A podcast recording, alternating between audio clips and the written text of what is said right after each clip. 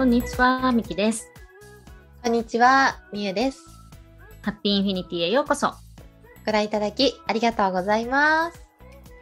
はい、もう3月半ばですね。そうですね、本当、あっという間ですね。あっという間ですね、もう本当3月秋分がやってくるんですけど、秋分の日って宇宙元旦って言われていて、皆さんも最近宇宙元旦っ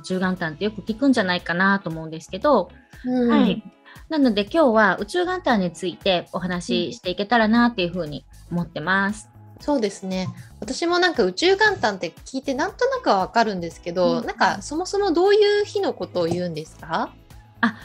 宇宙元旦ですね。宇宙元旦は秋分の日なんですけれども、秋分の日って今まで冬だったんですけど、それが春になる日で、陽と陰のエネルギーが整う日なんですね、でお昼の長さと夜の長さが同じぐらいになるっていうことで、それで陽と陰がこのバランスが取れて、陰極まって陽に転じるみたいな感じで、この日を境にお昼の時間が長くなるんです。陽の時間が長くなるっていう。なのでそういうエネルギーの入れ替わりの時でもあって、あと占星術で言うならば、占星術の12星座のトップバッターのお羊座に太陽が入る日になるので、なのでお羊座トップバッターですよね。なので新年みたいな感じで、ここから新しい1年が、12星座の1年が始まるみたいな感じで、そういう風な感じで元旦っていう風に言われてます。なるほど。で、まさに結構本当切り替わりの時っていう感じなんですね。そうですね、エネルギーの切り替わりの時ですね。なので秋分と春分ですね。春分が、陽極まって陰に転じる時なので、で今回は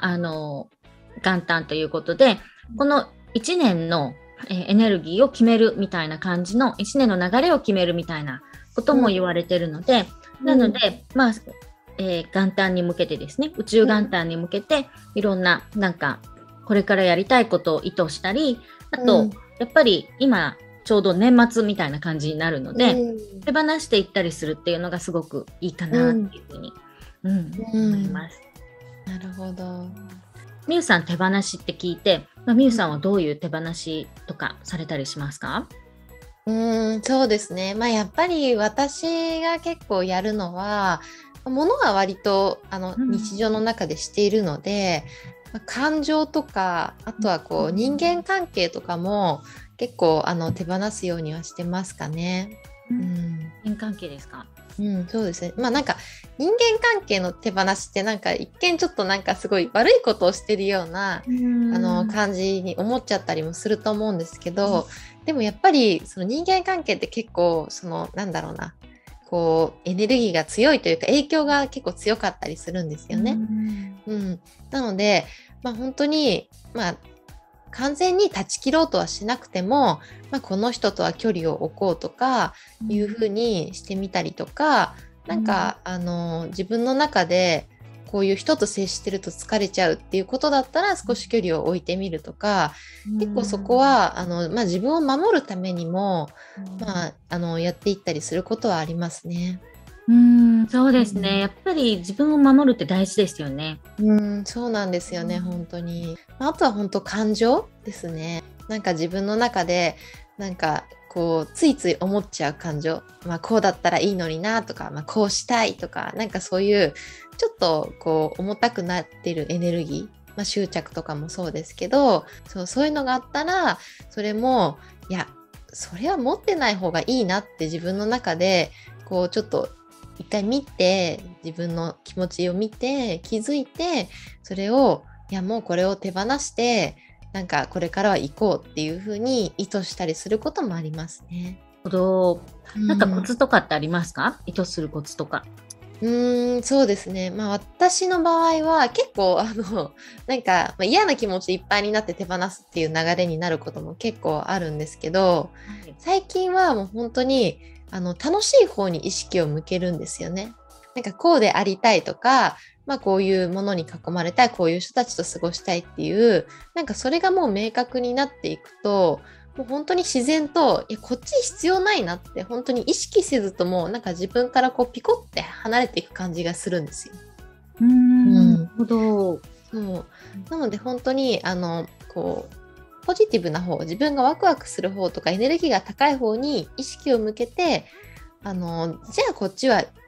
必要ないよなとか、あと本当これを考えてることがもう無駄だなってなんか思ったりするんですよね。そうするともう自然ともうなんだろう、目にすら入らなくなるような、なんか意識にすらこう入らなくなるような状態になっていくので、結構その前向きな方をフォーカスしてみるっていうのはいいかなっていうふうに思いますね。前向きな方ですね。うんですね。なので本当なりたい状態っていうのが明確になって、でそのなりたい状態が叶ったら自分がどんな気持ちになるかまで考えるんですよ。いいですね。そうやっぱり感情ってすごい引き寄せ的にもね、やっぱ感情がついてくるとすごくこうなんだろう、引き寄せが強くなるとかよく言いますけど、本当そういう感じで自分のそのポジティブな方の感情をたっぷり味わって、その時私こうなってるなっていうのを自分の中でいっぱいにするっていう風にするといいかなって思いますね。あ、そうですね。いいですね。フォーカスするの大事ですよね。そうですね。本当意識の向け方でだいぶ手放しとかも簡単にできたりするので。そうですね。みきさんはどうですか？そうですね。手放しなんですけど、私はまあ昔は本当すごく手放しっていうことがもう本当意味がわからないくらいなんかできなかったんですよね。でこういろんなこうやっぱり執着とかしがらみとか、勝手にしがらみと思ってただけかもしれないんですけど、今の仕事は辞められないとか、なんかやりたいことがあってこっちに行きたいんだけど、でもなんか今辞めたら来月から収入がないとか、なんかあとはまあ今の仕事で大事にしてもらってるから辞めれないとか、なんかそういうこととか勝手になんかそういうふうに思っていて、で結構ずっと自分を同じ位置に縛っているような時期があったりしたんですよね。でそれはそれでその中で楽しいことを見つけてて楽しかったんですけど、でもエネルギーがどうしてももうこっちに行きたいなっていうようなところに向いてきた時に、行きたいのにな行きたいのになとか言って、でもなんか今辞めちゃって、なんか仕事辞めちゃってこっちを始めて、もしなんか収入にならなかったら私どうなっちゃうんだろうとか、なんかすごい不安で、で結構なんか行動にする勇気っていうのが、行動にする勇気と経済的な事情みたいなのが結構紐づいてたと思うんですよ、私の場合は。なのでこっちをやりたいけどこれで収入が得られなかったら私どうなっちゃうんだろう、生活ができないとかいう感じでできないとか、なんかそういう感じになってた時がすごくあったんですけど、で、まあ、人間関係に関しても、まあ、結構昔はですね、本当ずっと昔ですけど、結構なんか辛い人間関係とかっていうのが必ずどこに行ってもあって、でそのやっぱ今思うとどこに行ってもあるっていうのは、私自身が変わってないからどこに行っても同じような体験をするっていうことだなって思うんですけど、その時は分からないので、どこに行っても同じような人間関係体験して嫌だなみたいなことがあったりすごくしたりしたんですね。でもなんかさっきみゆさんがおっしゃったみたいに、なんか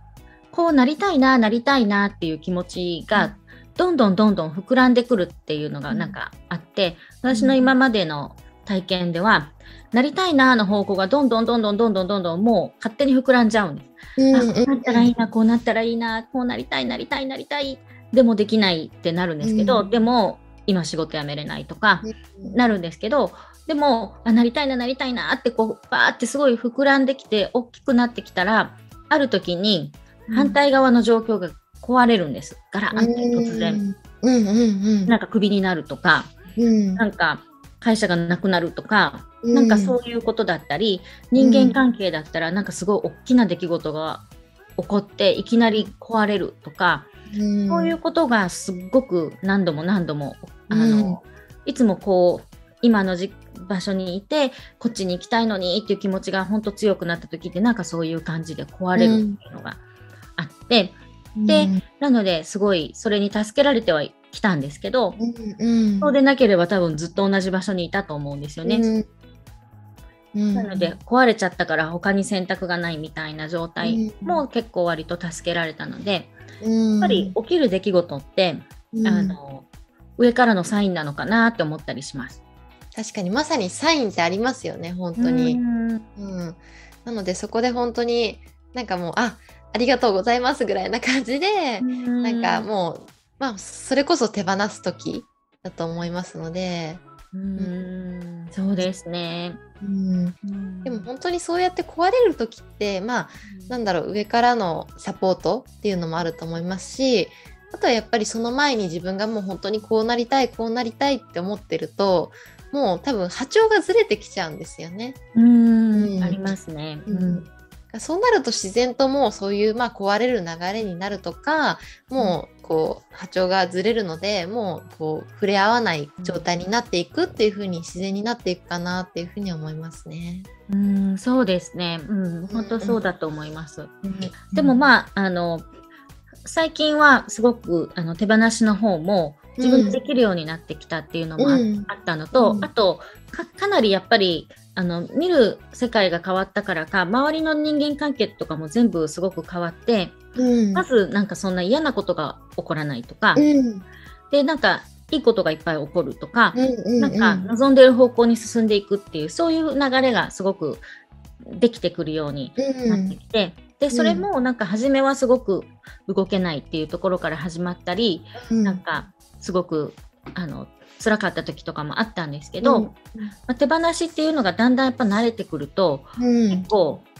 すごく手放しって結構選択なのかなっていう感じ、こっちの自分でいるのかこっちの自分でいるのか、私はこっちの自分でいることを選択するみたいな感じのところもあるのかなと思って、なんかそれで小さな選択からこう、ポンポンできるようになってピックアップしてきたっていうのもあって、わかります、そうそう、なんか本当に私もそうで、そもそも嫌なことっていうのがかなり減ってくるんですよね。減ってきますよね、そうそう、だから本当こうある地点を超えると本当になんかいいことの方が多くなって、そうするとまたなおさら何かあった時にまあこれは自分の気持ちに沿ったらこっちだなみたいな感じで、もうスッと選んで、そのスッと選べるともうすぐにいい方に行けるみたいな。そうですね。なのでまあ初めはすごくやっぱりたくさん抱えてる時とかって大変だと思うんですけど、だんだん少しずつデトックス的にやっていくと、体も多分そうですよね。体もデトックスとかやっていったり、体調が変わったりとか病気が治ったりする方もいるみたいな感じで、だんだん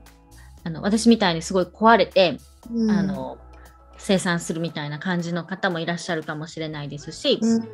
もしくはこう日々からこう手放していったり違う選択をしていくっていうことで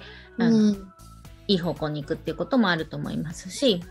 なのでまあでも手放しっていうのなんか具体的にじゃあどうやったらいいのっていうの皆さんやっぱりちょっと分かりにくいかなっていうのも思うので、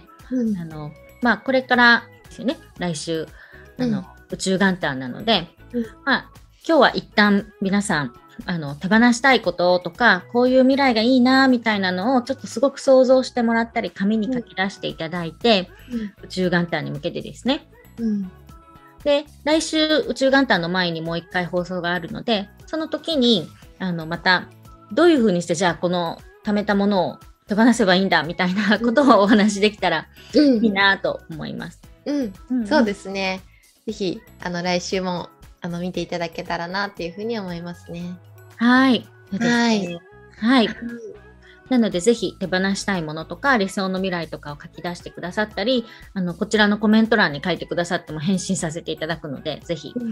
書いてもらえたらと思います。ぜひよろしくお願いします。ということで、じゃあ宇宙元旦に近づいてますけれども、皆さんがより手放しとかができたり心が楽になったらいいなと思います。ありがとうございます。ハッピーインフィニティでは皆さんからの、お悩みを募集しています。採用させていただいたお悩みはこの番組内で回答させていただきます。で、募集のフォームの方は概要欄の方にありますので、ぜひお悩みの方を送ってみてください。また今日の動画の方がいいねと思いましたら、ぜひいいねボタンの方よろしくお願いします。それとチャンネルの方も気に入っていただけましたら、ぜひともチャンネル登録の方もよろしくお願いします。お願いします。はい。